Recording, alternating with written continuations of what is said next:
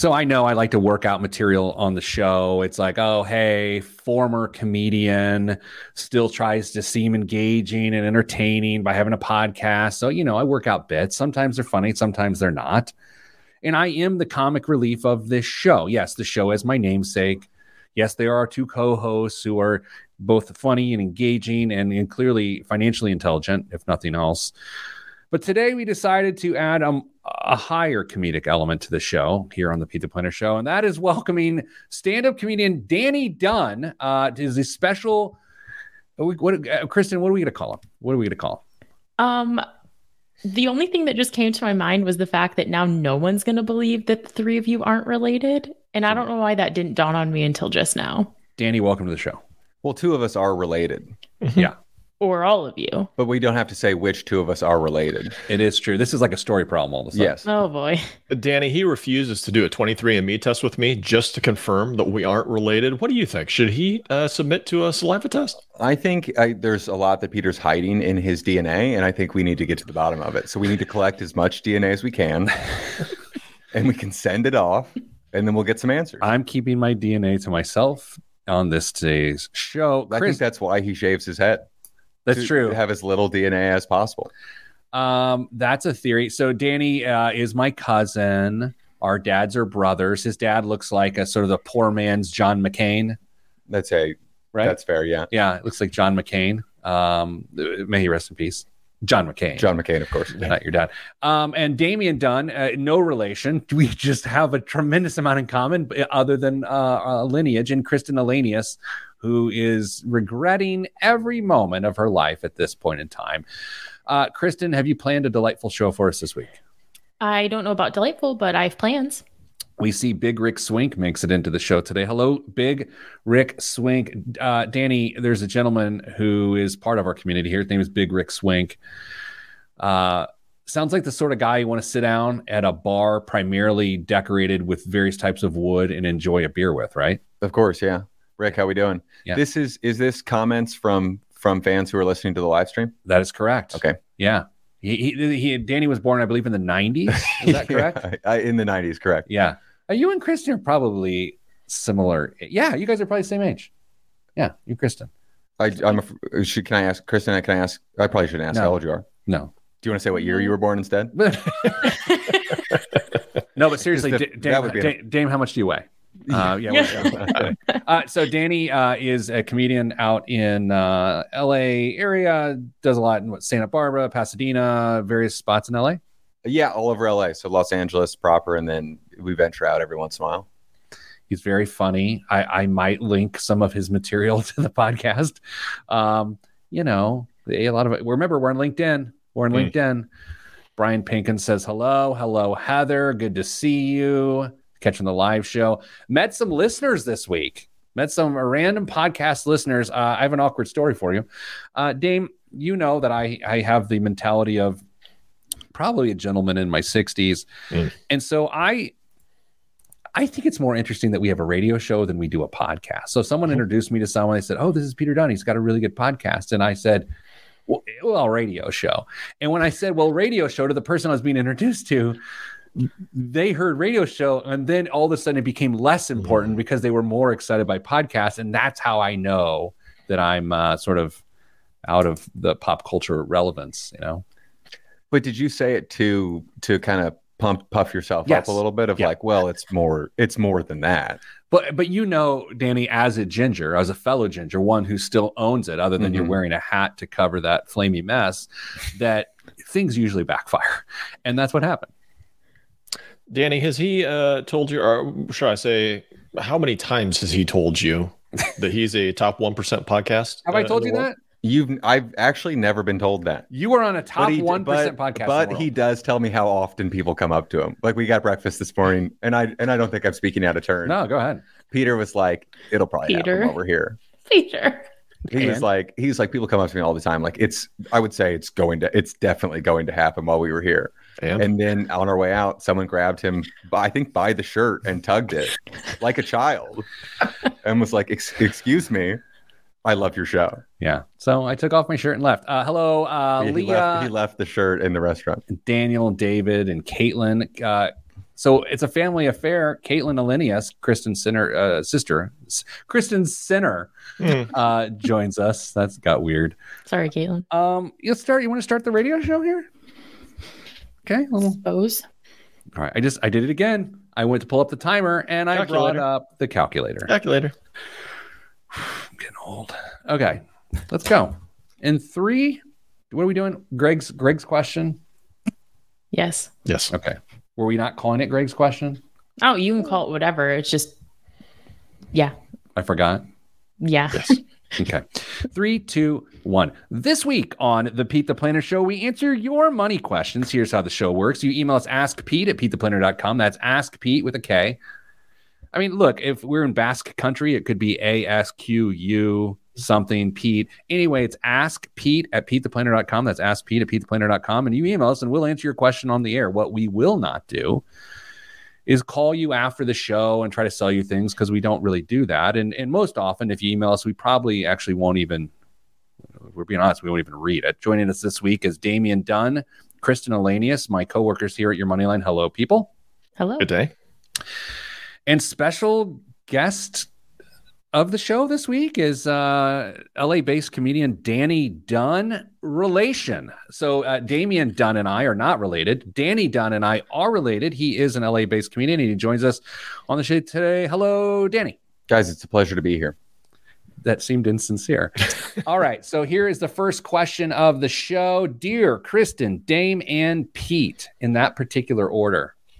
Hmm. Hmm. Currently going through a when it rains, it pours type of life financial situation. Dame, I would like to use one of my timeouts. Uh, you get two. Wow. We've been there. Mm. Is it the worst? Dame, uh, Dame, how many times a year are you in a I'm bleeding money scenario, do you believe? Uh, twice, but it feels like so much more. Right? Yeah. It's because they're varying amounts of time. You know what I'm saying? Yes. Uh, Kristen, how many times a year do you bleed money? I say like once a year. I feel like it really gets me. I got stroked about eight weeks ago with air conditioner and some car stuff. It just got crushed. Danny, uh, curious, do you ever feel like you're just absolutely bleeding money? Constantly, yes. Constantly. So it's once a year, and the the longevity of that is 365 days. Is the when you guys said once a year, I my breath I my breath left my body. I it constantly feel that way. Back to the email. Within the last two weeks, new tires, that's $900 for the van, $2,500 car fix for the Prius, broken washing machine, that's $900, and a $1,200 car fix for the van. We're reaching in and touching an account that I really prefer not to touch, the old uh, hostage fund, if you will. Uh, call it call it the emergency emergency savings. Yes, two emergencies, and this is the first time we've had to touch it.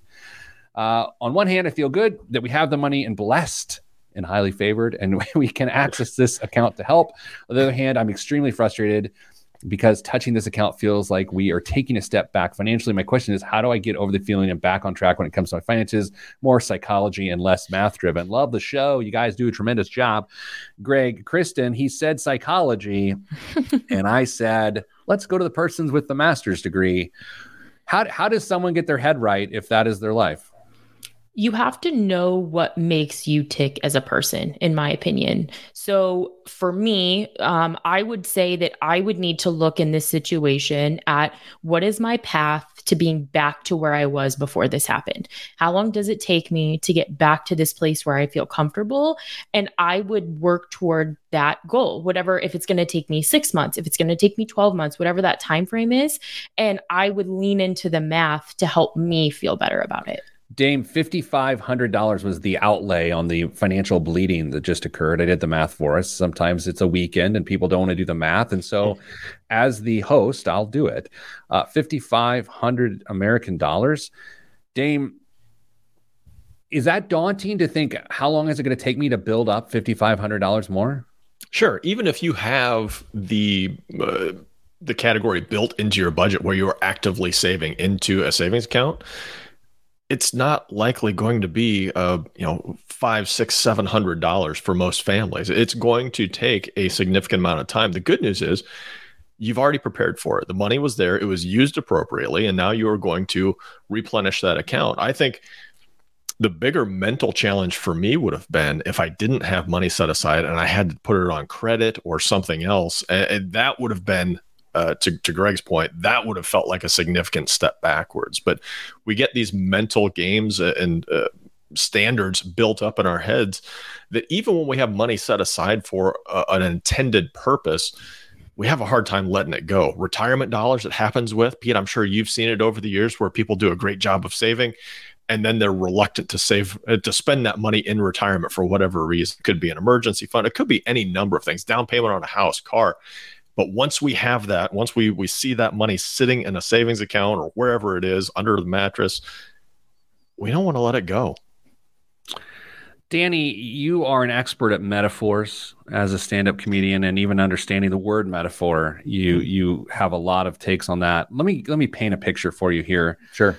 What Greg has gone through is that he was driving on a country road and he got a flat tire. And since he had a spare tire, his next task is to go get the original tire repaired. Is it inconvenient? Yes. Was he upset? Yes. But here's what it wasn't, Danny. He didn't have to walk 10 miles into town because he didn't have a spare tire. And so that's the element. And so, how is that for a metaphor? I find metaphors confusing. This thing is like another thing. Now there are two things. Yeah. It's too much. It's a lot to keep track of. um, Kristen, what other elements here? Uh, let's go. Let's go uh, old school here. Are all four of these emergencies? New tires for a car, emergency, or should he be tedious and have a car repair fund? I mean, if you want to get technical, you could bucket those funds separately. I don't personally. I think it depends on how much margin you have available in your budget. And that's something that I don't know the super particulars of this situation. Maybe they're in a situation where before they were able to cash flow an emergency like and now they're not. So maybe that's why they're feeling that way. Or maybe they were able to build up an emergency savings fund really quickly but life circumstances have changed and now replenishing that feels like it's a steeper hill to climb. I think there could be other like circumstances here.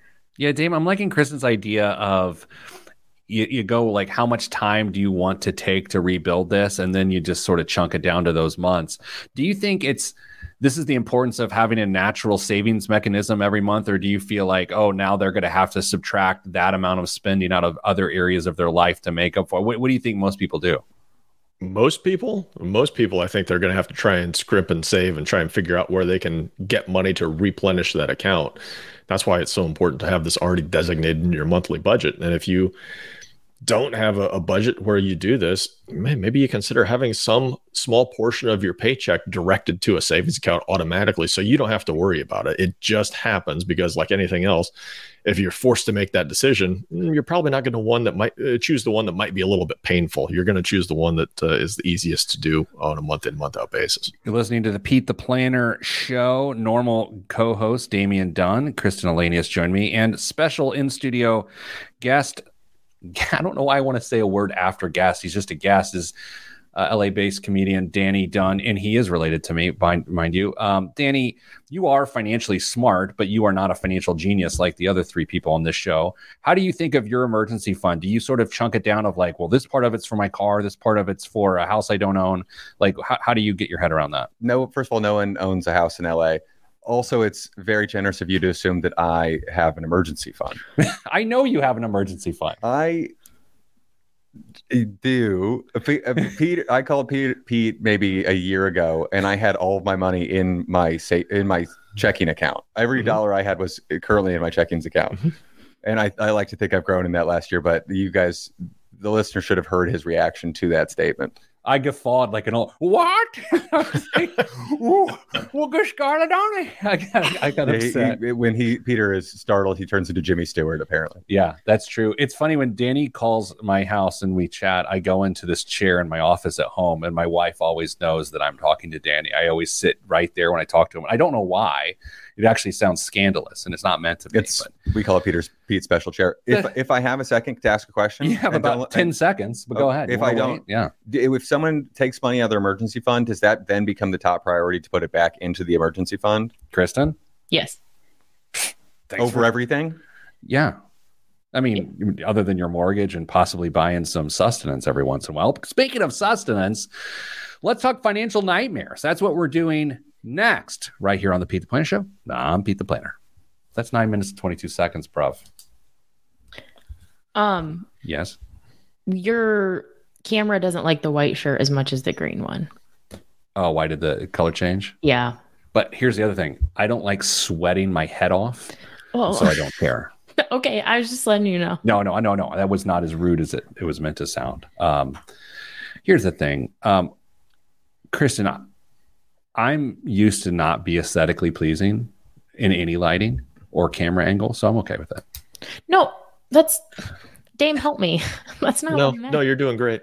That's not what I meant. Oh. I meant that the camera it did the it like didn't readjust for the light difference. Yeah, no, I don't care. Okay. Yeah, no, no, no. Thank That's you. fine. I appreciate that. Bit of a monster boss off the air. Yeah.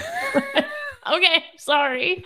I'll just go back to hey, you, was. hey, that's great. Shut up. You thought the Fallon article was bad. This, uh, what I'm about to put out on this show will will rock the financial world. Um, is there any uh, truth to the fact that there's a writer's strike and you left town and you're here in Indiana, just like it's like return to glory? What do you, why are you here? Because of the Writers Guild strike? I'm here for a wedding. Oh, congrats. Yeah, I'm here for a wedding. I'm officiating the wedding, so Yeah. I've Nice. um, it's a big, uh, it's a big weekend for a lot of people. All right, can you do you want to run your joke by? Uh, I thought this Damon was Kristen? I thought this was so funny, and and I made the mistake of running it by the bride and groom before doing it. it's better to just eh, did we did I lose him? Oh, there we go. It's better to lose or ask for for forgiveness, of course, right? Mhm. Um, the, so I'm there's a section where I um thank everyone for being there, obviously, right? And I want to say, hey, thank you so much for being here for Adam and M's special day. If you're here for Jared Goldstein's bar mitzvah, you are in the wrong room. and then, and then, which that's the fir- only the setup. I have a, a plant in the audience, oh, or in the audience, who is going to get up and go, oh, take off his yarmulke and then walk out the back door. Yes. no, Awesome. it's funny, but it's like this is this young woman's special day. She doesn't want jokes. Oh, you don't want a wedding shouldn't have theatrics and pageantry? Not in the I would, Midwest. I would argue that's the point. Uh, I would say there's a as my as Mike D would say. I care most about Kristen's opinion. Kristen, bad idea, good idea. I thought it was funny, but How many people are in this for it. one? Do you have a, a rough idea of the, the crowd size? There's about 250 people at this wedding. 150. That- Wait, that those be- are very different numbers. There's 150 people at this wedding. Okay. Oh. So it, it could go over really, really bad with only Uh, 100. It's a big swing. Yeah. There's crowd participation. I'm I'm it it hinges on a lot of factors. I also want to introduce myself as Joel Osteen. Just so you had a little bit of Credibility. credibility. Are there uh, more uh, more brides family expected, or are they both local? It's uh, one's from Buffalo, one's from Indiana. So I think the Indiana side will will be the majority. Um, would do you think they would as- uh, appreciate the joke? I don't think-. I don't think anyone in in the audience would appreciate the joke. Okay. I think I. I think it's a joke for the You- groom. oh, The groom loved the joke. The bride said, "Do not do that at my wedding." Big Rick Swink has a point, as he often does. What did- what did if, Big Rick If say? someone chooses a comedian to officiate their wedding and they're going to get mad about him telling a joke, I think they may have some other issues going on. Rick Swink, a modern day philosopher. No. Big Rick Swink is everything to this show. Um, Danny, uh, as a Midwesterner, I know that um, it's just a vibe. It's a thing. It is. It is definitely recognized probably Yeah. when you're out in LA. And I know even when you were dating here in the Midwest, even taking uh, a date over to your parents' house uh, got awkward. Uh, just because of the Midwesternness, especially if they weren't even local, right? Sure. People are people are caught off guard uh, if you're from really either coast, which I'm sure you guys have met people from either one. People No. are n- never. No. James like I don't. I, No. I keep I keep to my group. Yeah. There's uh, people are so confused about the Midwest. They think people don't expect the stereotypes to be so true. I brought a girl who was from the East Coast. She lives in LA. She's from the East Coast. I brought her home to meet my parents for the first time, and I think Midwestern parents are more nervous about making a good impression on you, the girlfriend, So my my mom was more nervous than my girlfriend, and my mom kind of panicked, and she brought this girl in the house. They'd never met. She brings her in the house by the hand, leads her in the house, and she wanted to make her feel like she was part of the family, like one of the kids. So she made her stand against our door frame, oh. our entryway door frame, and No. she measured her. No. She made her stand there, pulled out a tape measure, marked her height on our door frame. And and Kristen, just as a, a general rule, I don't date girls who should be expecting growth spurts. right? Yeah. I feel like that's a dynamite rule. Good clarity there. Did, yeah. did uh, your mom step back and go, that'll do? That'll do just fine. No. Yeah, it's also she could have been like measuring her for like a like a straight jacket or something. I mean, like it's like she's it's gonna be a prisoner. She's still in your basement. This girl, you've not seen her. Well, years. you know, I don't, we don't speak anymore. Yeah, um, that got dark. Okay, so let's do. Speaking of dark, let's do a sh- uh, segment on financial nightmares. This is Kristen's topic, so we know what she's been going through this week. um, all right, in three, two, one. Back on the Pete the Planner show. You know, if I wake up in the panic in the middle of the night, it's not because my burglar alarm went off with all those burglars running around. It's because I've likely had a financial nightmare. And I don't mean you know, like a metaphor of a financial nightmare. I mean, I'm literally sweating bullets, figuratively, as I wake up having thoughts about financial ruin. And and Kristen pre-show was like, "Hey, does anybody else have this?" And the reality is, yeah, I think we all do. Kristen, financial nightmares do they do they mean something's horribly wrong? Is it just anxiety? Like what what, what is happening? I think it's for me, and that's why I wanted to get other opinions. So in the chat, I would love to know if other people feel this way too. I think it's because we deal with the financial realities of people on a day to day basis in our jobs that sometimes you try to not internalize that because their reality is different from yours. But sometimes it creeps into your subconscious, obviously, because I had a nightmare last night that even though I'm a financial expert, I had signed for a variable rate mortgage. What? I know. You're- by the way, you're all that's the nerdiest financial nightmare of all time. I know, I know. I'm sorry. And not only was it variable, but it was this like product that no one had ever heard of where they could just like increase my rate whenever they wanted. And I well, I got a letter in the mail that my five and a half percent rate, which you guys already make fun of me for, was going to be six and a half percent subject to future increases. And in the dream, this would not be true, but in the dream, it was going to cost me an extra $400 a month. And I was sweating. It was awful. What what Dame, you are a I believe you're certified, at least on LinkedIn, as a dream analyzer. Mhm. What do you think this dream says about miscellaneous? Well, I think it means she's got some serious regret uh, going on about uh, some, some uh, issues with uh, commitment as well on her.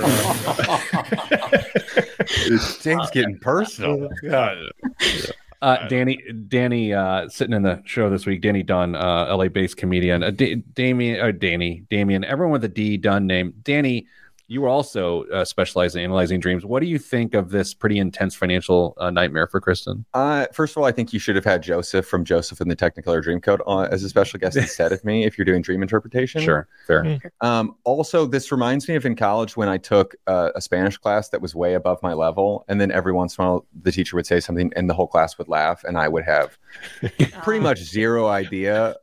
I was like, I thought biblioteca meant library, and but everyone seems to act like it's a punchline. When you said the variable, I was like, I and you guys started laughing, Ah, like that's crazy, that, like that's a nightmare.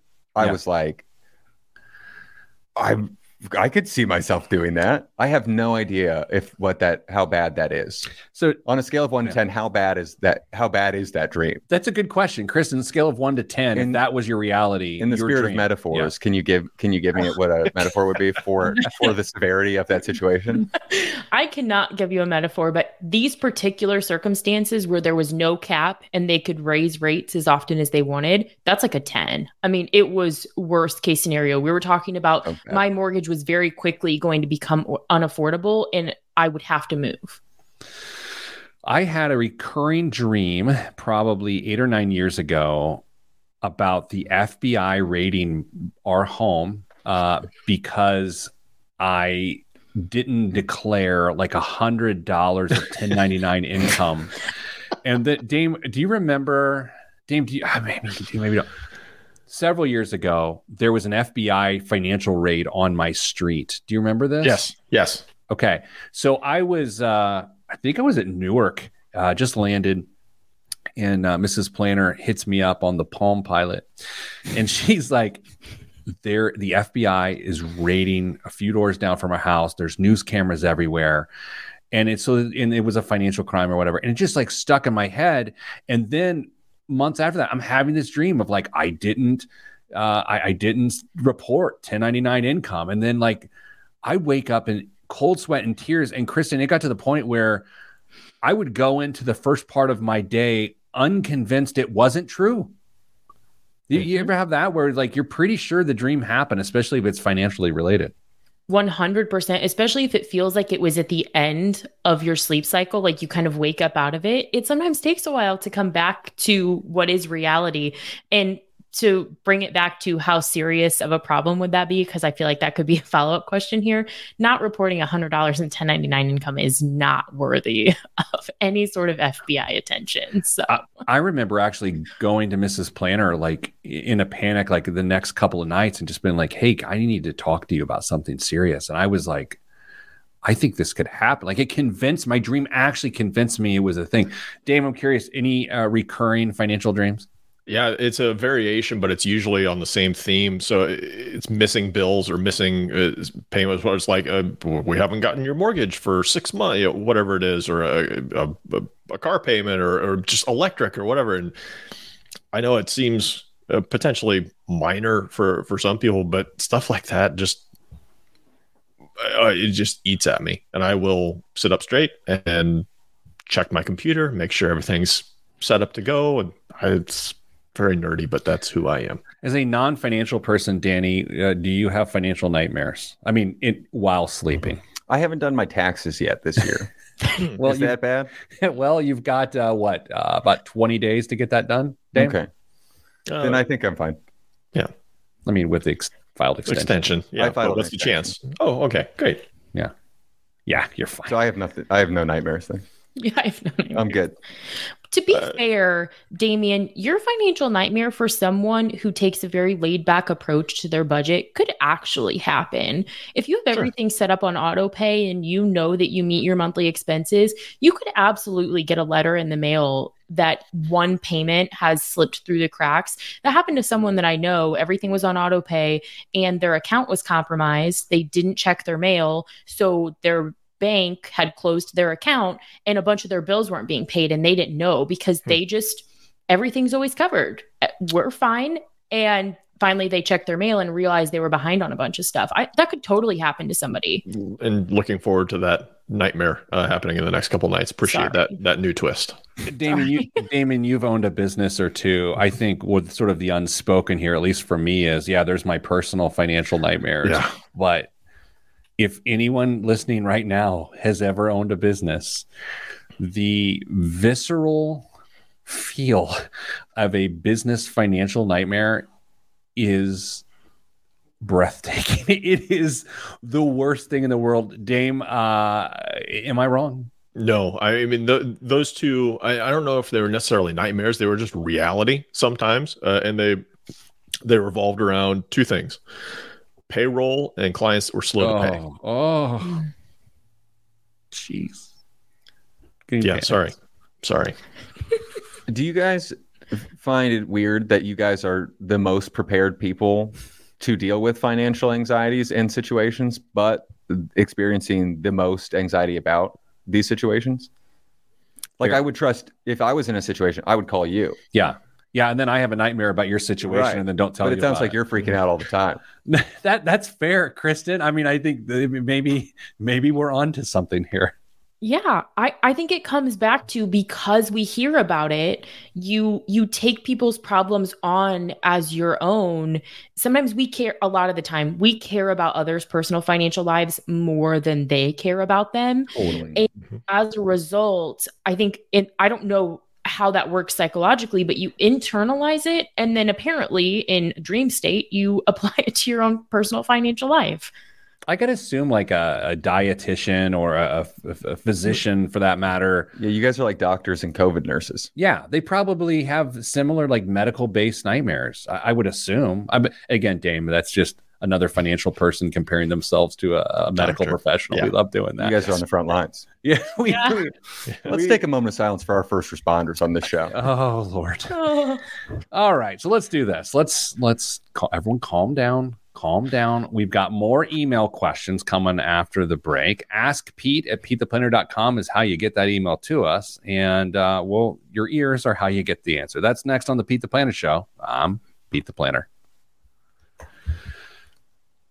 Whew. All right. mm-hmm. So, Danny, so far your experience here different than you thought it'd be. I'm having. Um, I don't know if I had an expectation. No, it's good. It's good. Not in a bad way. Well, just when you join a dynamic, you never know what the dynamic's going to be. Yeah. And so I've just I'm just settling into you know how does Kristen feel about Dame? How does Dame feel about Pete? Yeah. Is there tension? Is there beef? Is there are there alliances? And I'm just enjoying seeing it all play out. It's like one big game of Catan. Yeah. as, as far as uh, non uh, witty FM morning shows go, how uh, how's the the vibe on this one? I think this one's great. Yeah. Uh, now I'll turn it over to you guys. Feedback for me. Am I am I a wrench in your well-oiled machine, or are you enjoying? You're a, playing a it well. fresh air? I yeah. think you're playing it well, but I'm yeah. the most biased person because I'm a fan. Uh, but I think you're playing it well. Jane, what do you think? Yeah, I have no problems. I you That's are, the most uh, withholding man on on the show. What do you think? The stoic of the show. That, now there you're close. Uh, you're you're getting right there. You've you've read the room. There the foundation. The foundation.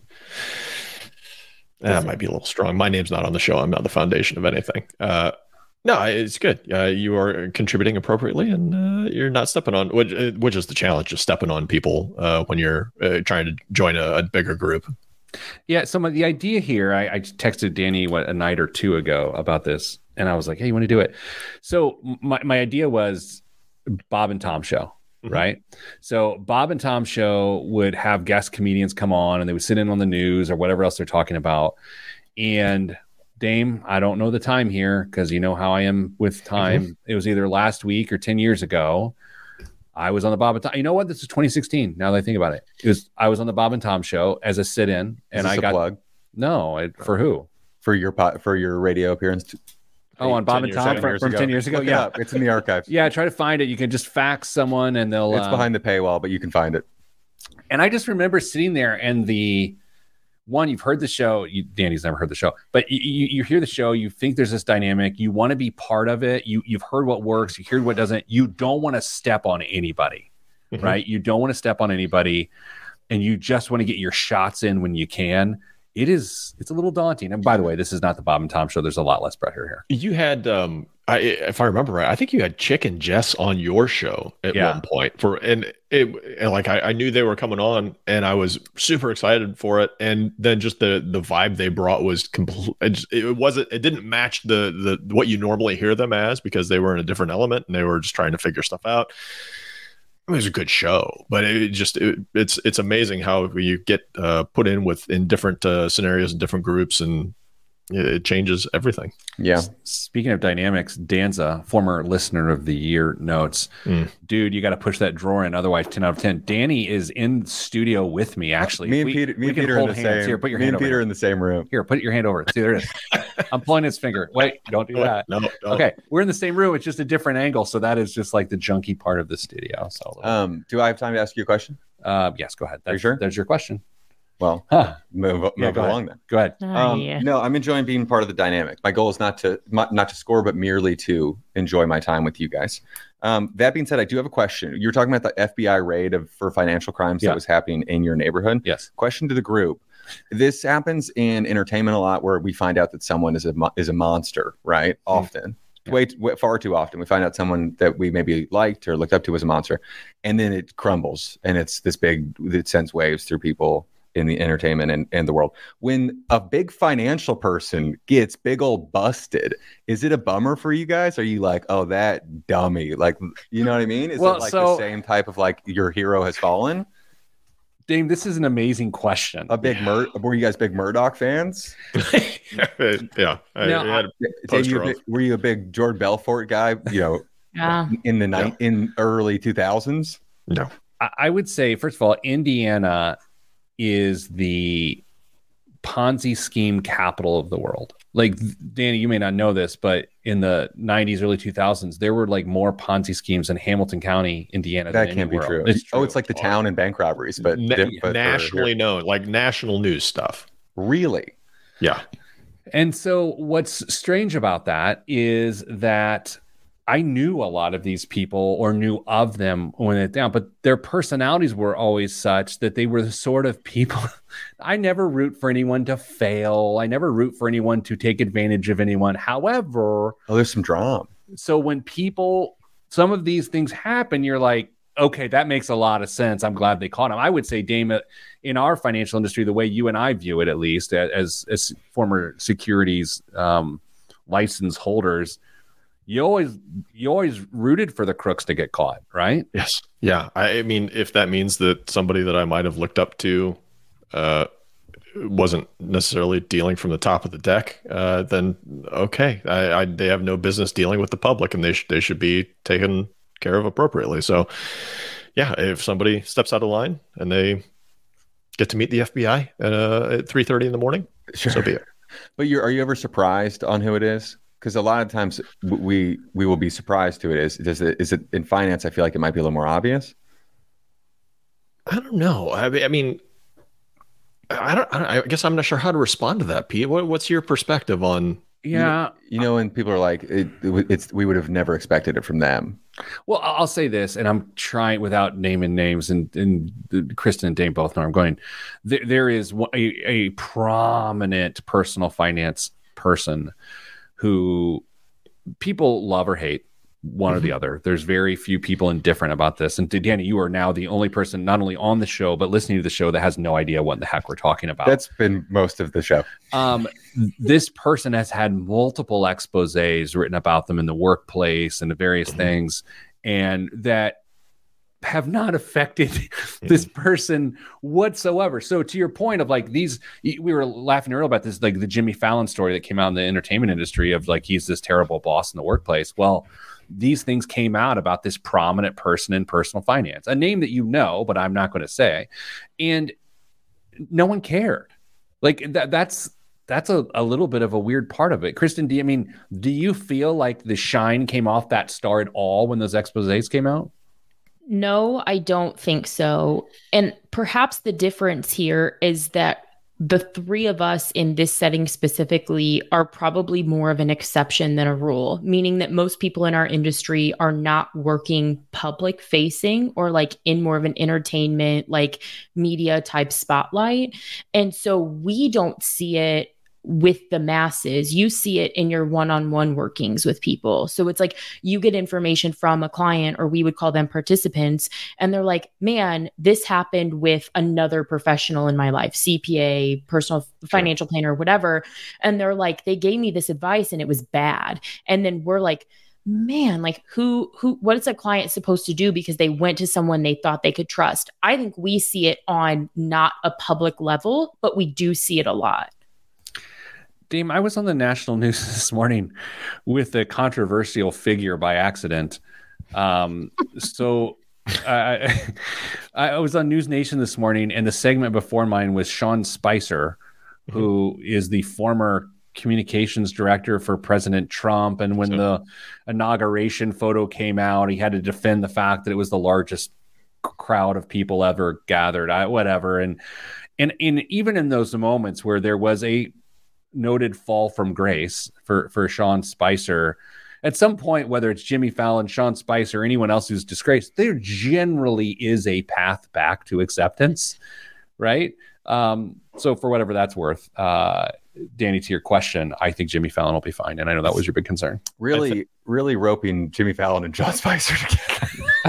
I, I bet maybe, Sean Spicer's been on the maybe, Jimmy Fallon show. Maybe the hottest take of the show so far. Yeah, don't worry, it'll get worse. Um, all right. So, Kristen, what are we doing here?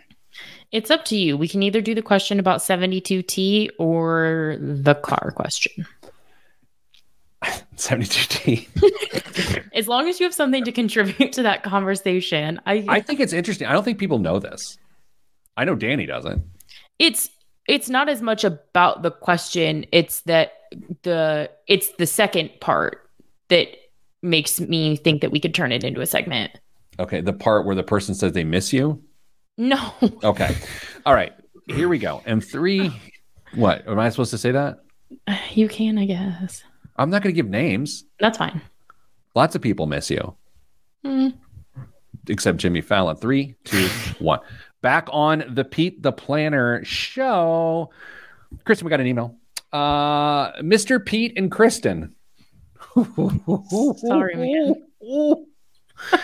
Dame. The All right. heck? It's all right. How are you feeling? Not seen. No. Um, I there's a neighbor boy. Can I get a timeout? Can I use my second timeout? It's all yours. There's a neighbor boy, uh, friends of young Theodore, um, and he loves to fish. And and but his parents don't really fish. And you know, when I'm not hooking myself and going to the emergency room with fishing tackle, I do like to fish as well. That's two trips to the ER. Last one was fourteen hundred bucks, and um, he calls me Mister Pete. And the other day, I went over to fix his rod. This is getting this is getting strange. Um, and so being called Mr. Pete in an email makes me think, is this from him? And is he a big Kristen fan and also dislikes Dame? What are, what are the chances of that, Kristen? He's shooting a shot. Mr. Pete and Kristen, can you explain how to tie a uni, uni knot on a fishing line? Nope, just kidding. Can, can you explain how a 72T works and give an example of how it could be useful? Is the income withdrawn from the account counts towards a form of income to qualify for a mortgage loan signed anonymous? Okay, so before we get there, Danny Dunn, uh, LA based comedian, uh, joining us here on the show, Relation. Danny, um, 72T, what do you got? Um, Yeah. will you say the question one more time? Yes. Uh, can you explain how a 72T works?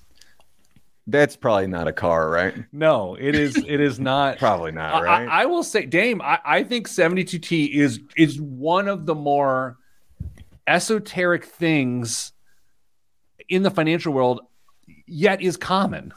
It- it's it's sort of it is more common. It's a it's a weird thing. Not a lot of people know you can do it, but it is done on a on a somewhat regular basis. By no means a majority basis. The average person has no clue what a 72T is. You think so? You think it's done on a semi-regular basis? Um, I don't know how to put percentages to this, but I would say clearly it's in the minority of execution. But I think it's a it's an arrow in the quiver that gets knocked from time to time. I mean, okay, I mean, let's. We're going to chase this. It- it- What percentage? If we had to guess, and there's, there's probably some stat out there, more or less than ten percent. Oh, that's a great marker. I'm going to let Kristen answer first, but even though she she's good at guessing these things, just not Blom. That is true. And I've got the under all day. a push. Oh, no, it's under. It's It's got to be under. under. It's got to be under. Okay, explain it. Uh, what is it? Kristen, go for it. Yeah, sure. Don't mind me. So, Rule 72T is called that, I believe, because it's where it is in the IRS code. Sure, always. Um, so Rule 72T allows you to take funds from a retirement account without paying the 10% penalty. So just for additional context, normally if you take dollars from one of these accounts before age 59 and a half, you have to pay any applicable taxes that might exist and you have to pay a 10% penalty because those funds are supposed to be designated for retirement the rule allows you to take what are called is it substantially equal periodic, Periodic payments? payments, yeah correct. SEPP it's an acronym um, it allows you to take these payments and as long as you take the greater of five years worth or until you reach age 59 and a half so if you started taking payments at age 50 you'd have to take them until 59 and a half if you started taking them at 58 Uh, you would yeah. have to take them until 63 And the point is for you to be able to get qualified money out now. Um, and I here here's what I will say is typically I think this methodology is misused. It is misutilized in to force and uh, convince someone they can retire early. Um, so back to the question from the emailer: Is the if income if the income is the income withdrawn from the account, and does it count toward a form of income to qualify for a mortgage loan? Do you know the answer to that? I admit that I don't know if a lender would allow you to use it because technically that amount can change, right? Because you take those those distributions are calculated annually based on an IRS table. So what if you have a giant drop in the market and you're invested really heavily in equities? I can't imagine a lender would let you use a project a projection like that to determine if you could qualify for a mortgage. They might allow you to use a percentage of it. Um, I don't know the answer and whether that's consistent among mortgage lenders? I'm not sure. Danny, 59 and a half is a very su- uh, substantial and significant age for anyone in the financial world. I'm curious, as a younger man, a yonker, if you will, any does the I, am literally not joking. It, 59 and a half, is that on your radar? Is that a thing or no? No, I don't think about that age ever and this is this is going to sound like a bit, and it's not. I think a young a lot of young people don't expect the world to be around that long. that does sound like a bit like a bit either that or we're all going to cry for the rest of the show uh, so i don't think it, a lot of people my age don't really think about they're i think very short term focused so if you especially because th- it's getting harder to buy houses and things like that and people are just trying to figure out what's mm-hmm. next not what's later is it hard to i mean I'm guessing you never even entertain the thought of retirement. Uh, no, no. if you if I were to say what is retirement age, could you come up with a number? Sixty-five. Okay, love it, Dame. To the point. point, and then it's strange. That's been the the number that sticks in a lot of people's head, and it's actually currently not associated with any benchmark. It was years ago, but 65 used to be retirement age from a social security standpoint but it kind of isn't now. Yet that's probably the most popular answer if this was Family Feud.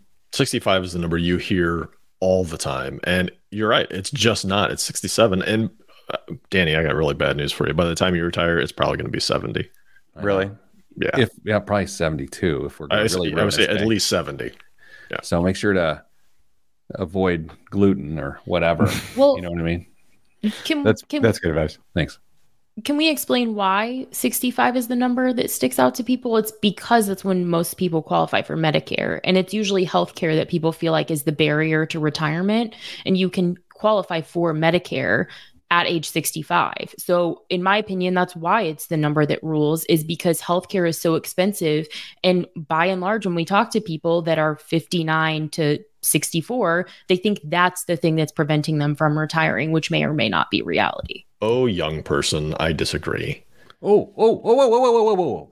Hold on. hold on. I've got it. Hold Dan, on. hold on. Before you get there, what we have now is a classic nerd off. No. We've got one person who's got a master's degree making a point that I even forgot about. And then we've got Dame who's going to disagree based on age because he's older, she's younger. Dame, where do you disagree with Kristen? If you had to ask what age Medicare coverage starts for the average person uh, from age, uh, let's just say 30 to near retirement, I bet most of them wouldn't get 65. Really? I, I, I bet they wouldn't. Kristen? Mm, they might not know that, but what we both know to be true is that most of the things m- we know by and large about personal finances are caught and not taught. So I think it's just something people mm-hmm. hear repeated to them. I think most people tie Medicare to Social Security and they just assume that whenever Social Security starts, that's when Medicare is going to start. And they've heard, they've heard their their parents, their aunts, their uncles uh, grandparents for talk about the age of 65 for so long that it's that's just tied into that's when retirement is 65 that's social security that's it, that's just when it starts. It doesn't for them anymore. At 67 for virtually everybody listening to this this show. But I, I, I don't think I don't think that's why people think 65 in retirement is Medicare. Kristen uh, Zonda, Zonda, Zonda. I'm going to go with Ms. Shaw if you're nasty. Do you think that Medicare qualification will be pushed back to 66 and a half or 70 or 72 at some point, Kristen? I think that that's absolutely a possibility. Oh, I think, I don't know. I, I mean, it, it, I think it is possible, but okay, we're, here's what's weird. We're living at one point we were living substantially longer. That's actually sort of dialed back a hair, but I think we're getting less healthy earlier.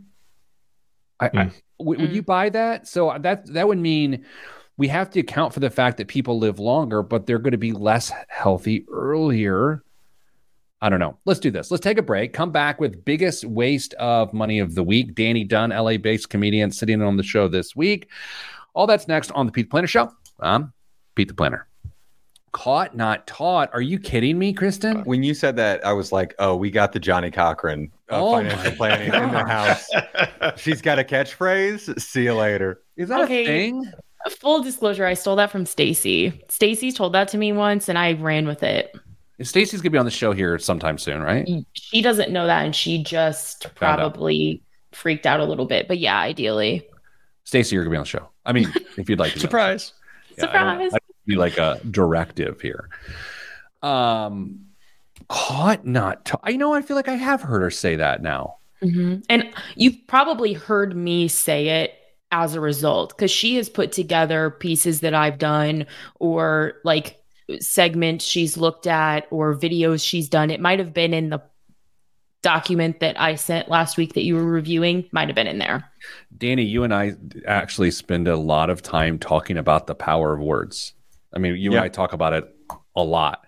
And caught not taught is one of those turns of phrase that's it just hits you like it, when you're writing your your stand-up material and you'll you'll send it to me and we'll talk about it or whatever and, and, and I'll listen to it when you go to tag it or improve it, it's the slight word changes, even to the point uh, of some advice you got from a legendary comedian about the sound of words.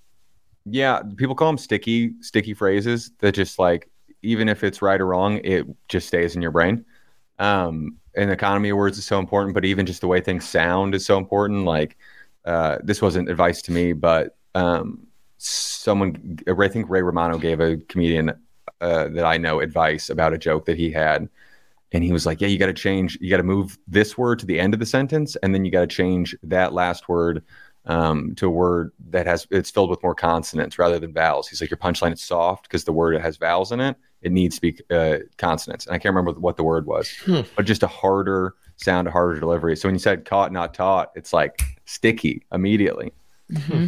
It's, uh, that is like uh, Danny and I do talk a, a lot about his his work and his craft. And I, my favorite part as a writer myself is like I love words. I love the right word for the right situation.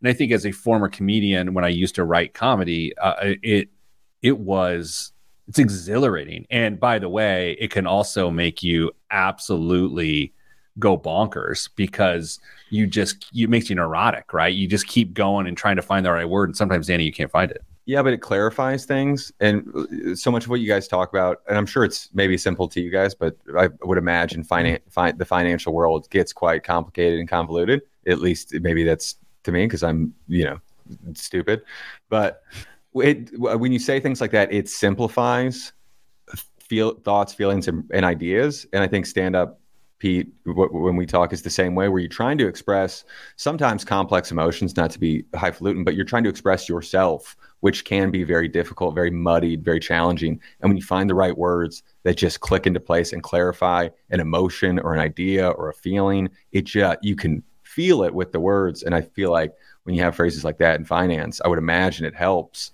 just because you can understand something very very complex in a very simple, boiled down way.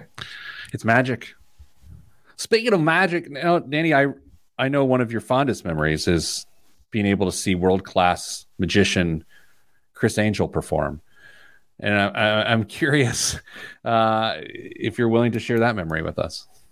Do you guys remember who Criss Angel is? Of course, I yeah, I, w- I loved magic growing up. Loved magic. Uh, in like in middle school, I loved magic. I had red hair. Um, I rode a unicycle to school, and I would wear a shark tooth necklace a lot. It, in, so your carrot top. In, in middle school, these are the four horsemen of eating lunch alone. We'll we'll just say.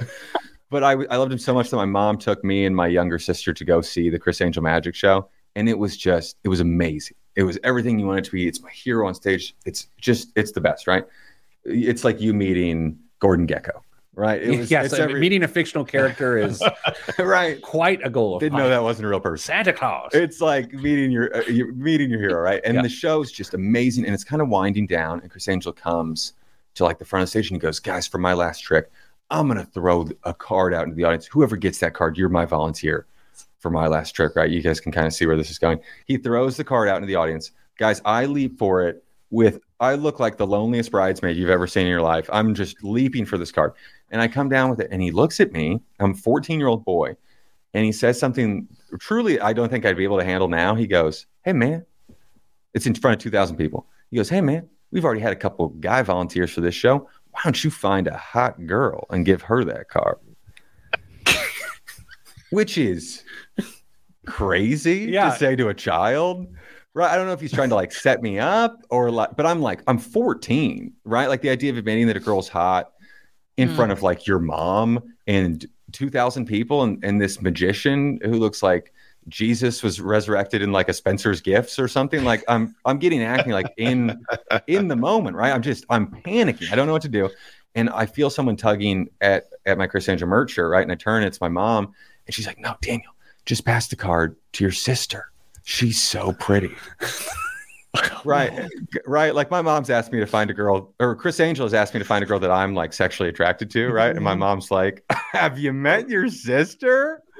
Right. Like, sure, we have a lot in common. It's just only our DNA. Right. And so I, I'm just, I'm panicking. Criss Angel's getting impatient. My mom's like, Come on, pass it to your sister. And I'm looking at both of them, and they're both wearing the same amount of mascara. So it's very overwhelming. And I, I didn't know what to do. So I just passed the card to my sister, and it's, we look identical. Like it- exactly alike. like like my, I think my mom was cutting both of her hair at the time. It looks like one of the girls from the Parent Trap handed something to the other girl in the Parent Trap. Identical, identical people. And Criss Angel goes, "I told you to pass that card to a hot girl, Oh right?" no! Because we're like in the front, so no one can really see us. And he and I'm like, "Yes," because that's what happened. And he goes, "So why'd you pass it to your sister?" and then two thousand people in unison went like it was his greatest reveal of the night until and I'm just guys, I'm humiliated, right? It's it's CA, it's my hero. And I I just I grabbed the card out of my sister's hands. I'm like, maybe this will save the day. And I passed the card to my mom. Knew it.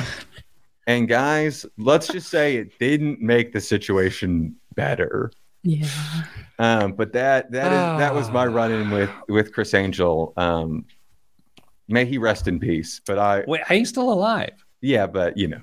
Um, his career. I No, he's I, he's honestly doing well. I had a friend to see him recently, and j- he he's like he's crushing it. Oh. the mind freak is alive and well. good thing I own Sephora stock, so that is good. yeah, you're good. um, so um, the show is finally funny this week. The show is finally funny.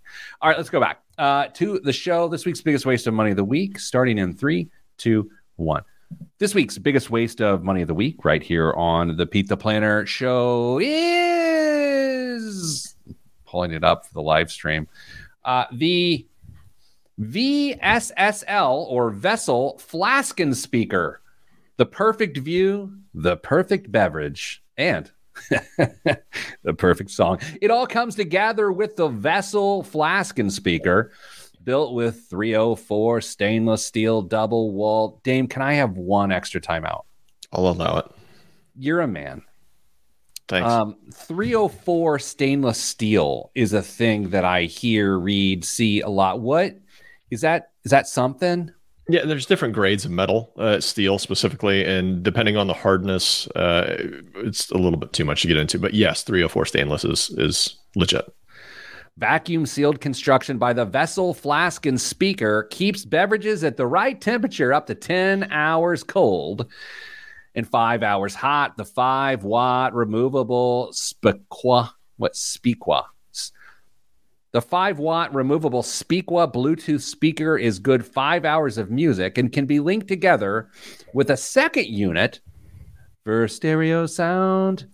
The flask also addresses refilling with losing any of the great beverage. The drinking cap unscrews for filling without a funnel, along with a locking carabiner top for secure carrying. All right. So let's let Danny, as the guest uh, co host of the show, the guest of the show this week, do you want to be first, second, or third to guess the cost that's of fair. this?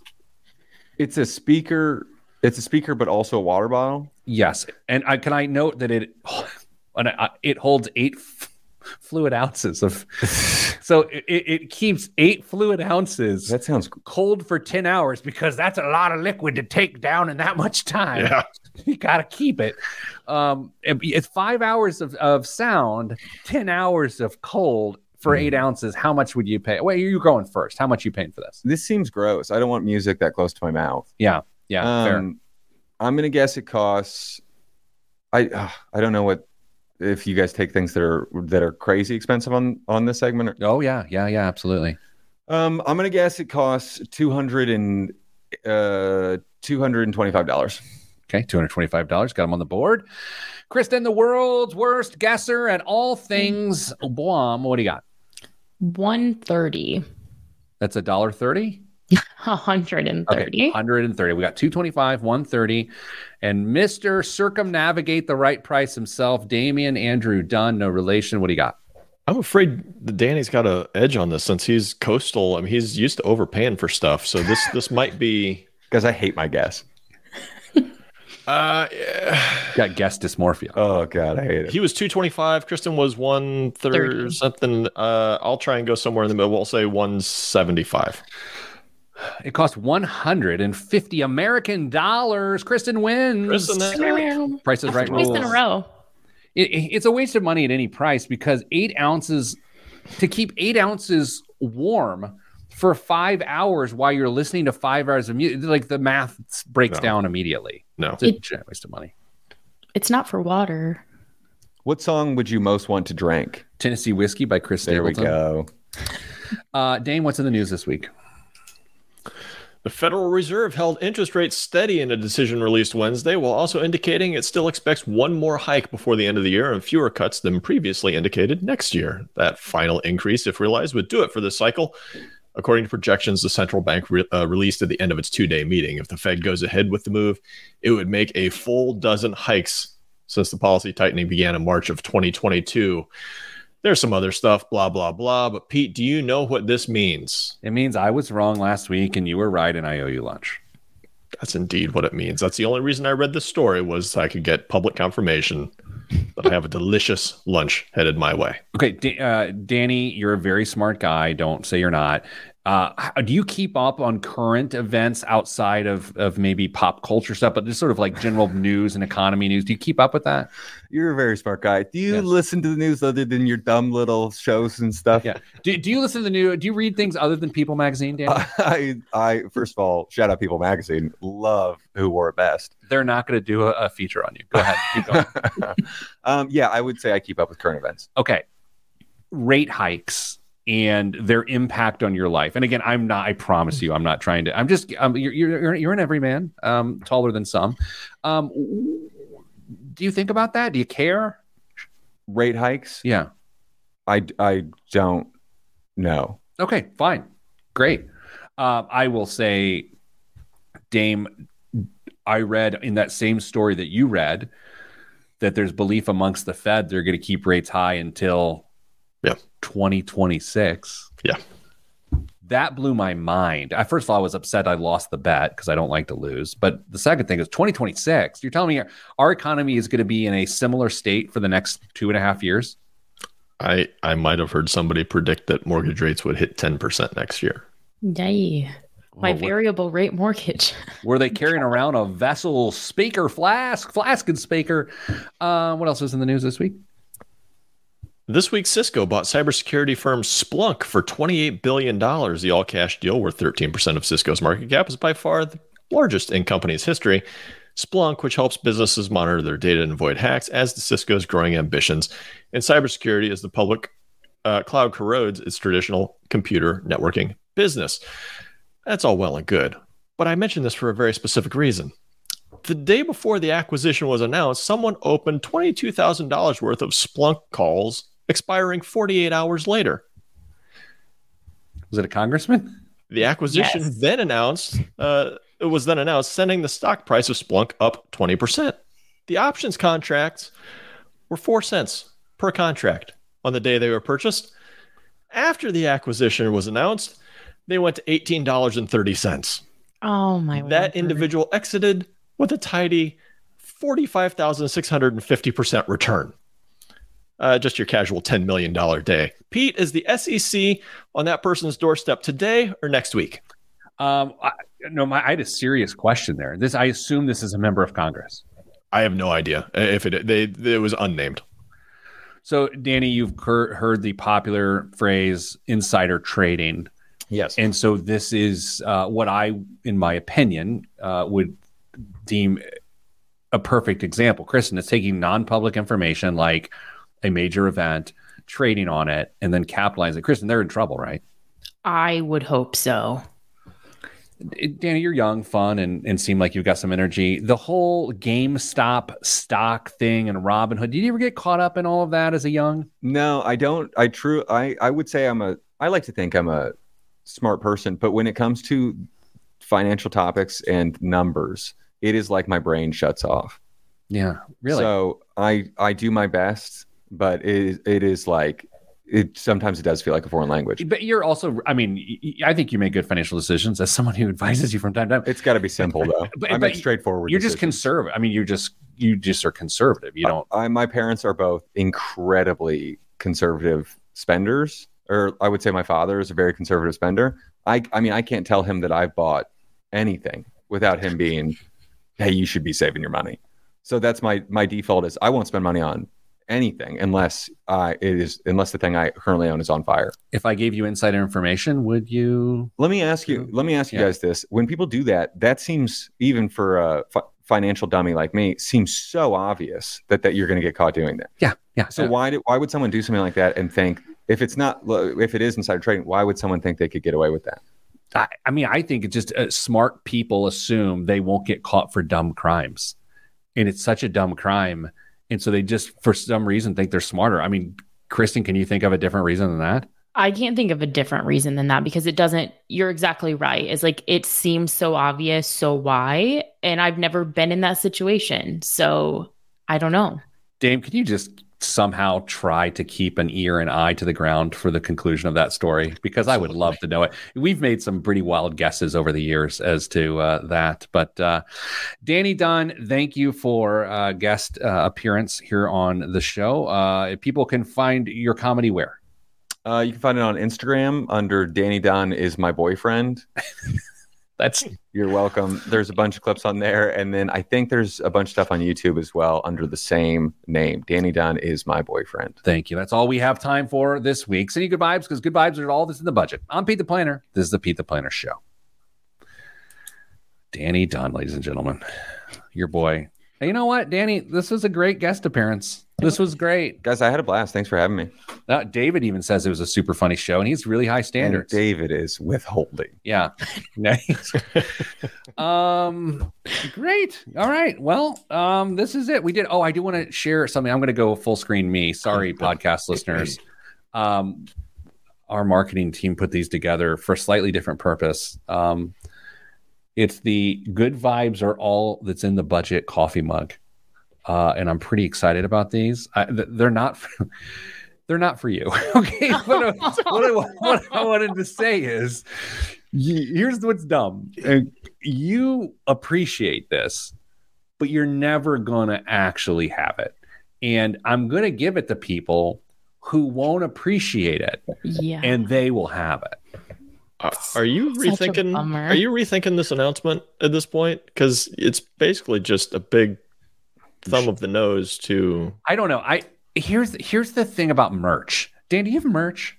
I do not have merch. Is that like a thing in comedy? People do have merch in comedy, yes. What at what threshold do you like get a key drive filled with your bits? People uh, sometimes get merch very early before they should get merch. That's embarrassing. And it's very embarrassing. stand at your table by yourself. I played I played football at, at IU and a guy left early to go to the NFL draft and immediately got all this merch, got a got a logo, got a chain with the logo, got all the merch, and oh, put up the merch on his website, then fell in the draft. And then didn't really stay that long. And our and I remember our coach being like, I feel like it's a little early for merch. And I see comedians who were like open mic comedians who are like, buy my koozies. And it's like, I don't, I don't think I will.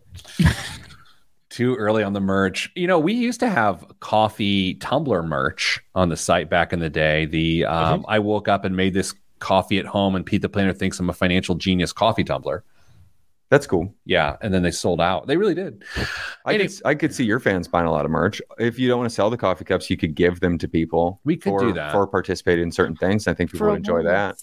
We could do that. Here's my here's my problem with something like this is this thing is a son of a gun to ship. Mhm. You know what I mean? Like you gotta it's expensive to ship. It's very likely to break because it's made of you know asbestos. I believe it's actually we had it made of asbestos so that it holds the heat better. um, all right, that's it. I have a job and I'm gonna go do it. Um, Kristen, any plans this weekend? Um, nothing exciting, really. No. Dame? Cross country. That's it. Ah, I am going to Cincinnati to watch an 11 year old boy play soccer against boys from Ohio because the Indiana boys are No boys. apparently, yeah, Yeah. No boys. no boys here. And Danny, you are officiating a wedding. Um, Officiating a wedding, not Jared Goldstein's bar mitzvah, which again is down the hall. yes, solid joke. Let me know how that goes. Remember, the wedding is about who, Danny? It's about the couple. Thank you. All right. Thank you, everybody. Stay getting money.